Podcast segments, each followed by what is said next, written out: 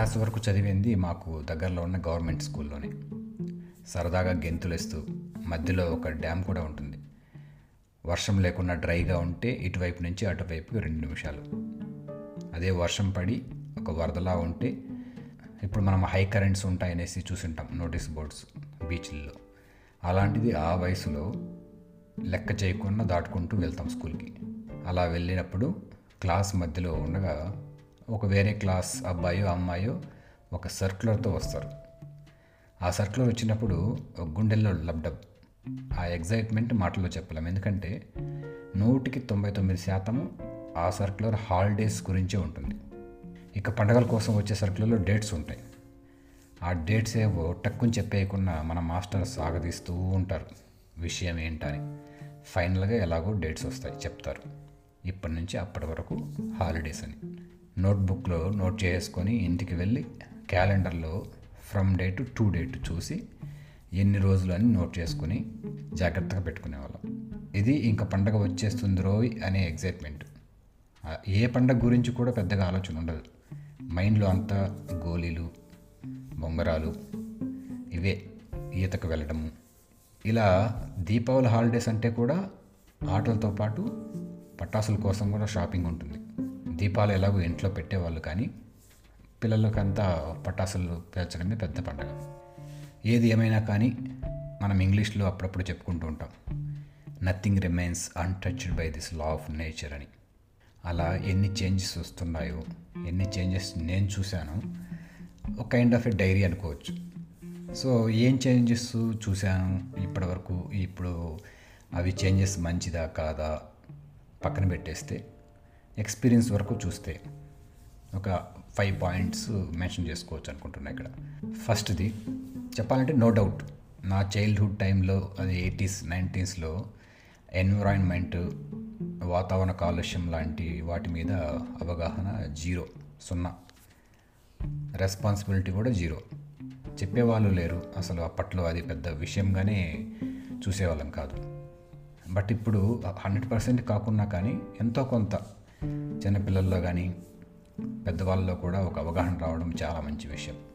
ఇది ఒక్కటి చాలా పెద్ద change very biggest change and need of the hour కూడా.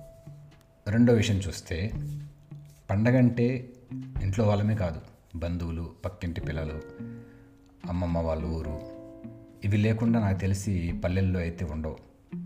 టౌన్స్లో సిటీస్లో ఎలా ఉండేవో నాకు తెలియదు బట్ ఒక రకమైన ఐసోలేటెడ్ ఫెస్టివల్లా ఉండొచ్చు అనేసి నా ఊహ ఇప్పట్లో ఎంతమంది వాళ్ళ అమ్మమ్మ ఊర్లకు వెళ్తున్నారు పండగలకి తెలియదు ఇక మూడో విషయం. పద్నాలుగేళ్ళ తర్వాత రాముడు సీత లక్ష్మణుడితో కలిసి తిరిగి వచ్చినప్పుడు వాళ్ళకి స్వాగతం చెప్పడానికి చక్కగా అప్పట్లో ప్రజలు దీపాలతో వాళ్ళకి వెల్కమ్ చెప్పారు. ఇప్పుడు ఎందుకు ఎలక్ట్రిక్ దీపాలు అయ్యాయో వాటిని దీపాలు కూడా అనకూడదు. ఇప్పుడంతా ఎలక్ట్రిక్ మయం.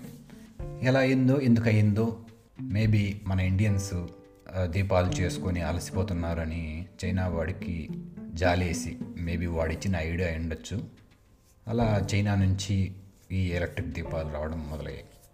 సో అది మూడవది. ఇక నాలుగో విషయంకి వెళ్తే ఈ ఓటీటీ కాలంలో నాటకాలు అంటే కొంచెం వినడానికి ఎబ్బెట్టుగా ఉండొచ్చు. ఏంటి మరీ చేదస్తంగా చెప్తున్నాడు ఏంటి అనుకోవచ్చు కూడా. దీపావళి తెగ చేసుకుంటాము అనే వాళ్ళు పల్లెల్లోనూ పట్టణాల్లోనూ పండగల ముఖ్య ఉద్దేశం రాబోయే తరాల కోసం అట్లీస్ట్ ఈ పండగ ఎందుకు చేసుకుంటున్నాము అనే ఒక కారణం తెలిస్తే బాగుంటుంది. వెస్ట్రన్ కంట్రీస్లో ఇప్పటికీ చూస్తే ఈ నాటకాలకి థియేటర్ అంటారు. వాటికి వర్షంలోనూ మంచులోనూ క్యూలో గంటల తరబడి ఉంటారు. సో ఎవరో ఒకరు మనకి కూడా ఇలాంటి నాటకాలు పండుగల ఉద్దేశం చెప్పే నాటకాలు వస్తే చాలా బాగుంది అనిపిస్తుంది ఎలాగో ఇప్పుడు ఈ ఓటీటీలతో ఆల్రెడీ సగం జనం విసిగిపోయారు. ఏవి సినిమాలు ఎందుకు తీస్తున్నారో తెలియదు వాటిలో ఓటీటీ ఉంది కదా అని వదిలిపడేస్తున్నారు. సో అలా ఈ నాటకాలు వస్తే చాలా మంచి పరిణామం అనుకోవచ్చు.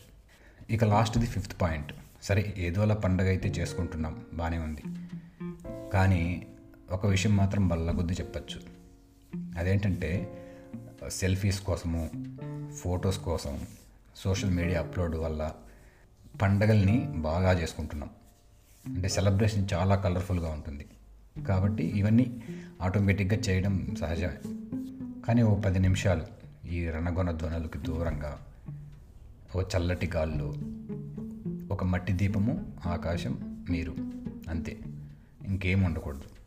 ఎలాగో ఈ సంవత్సరం అయిపోయింది. వచ్చే సంవత్సరమైనా ఎలా చేసుకోవాలని ఒక ఆలోచన వస్తే బాగుండు. క్యాలెండర్లో పండగ అయితే అయిపోయి ఉండొచ్చు. కానీ మనకు అనిపించినప్పుడల్లా ప్రతిరోజు పండగే కదా.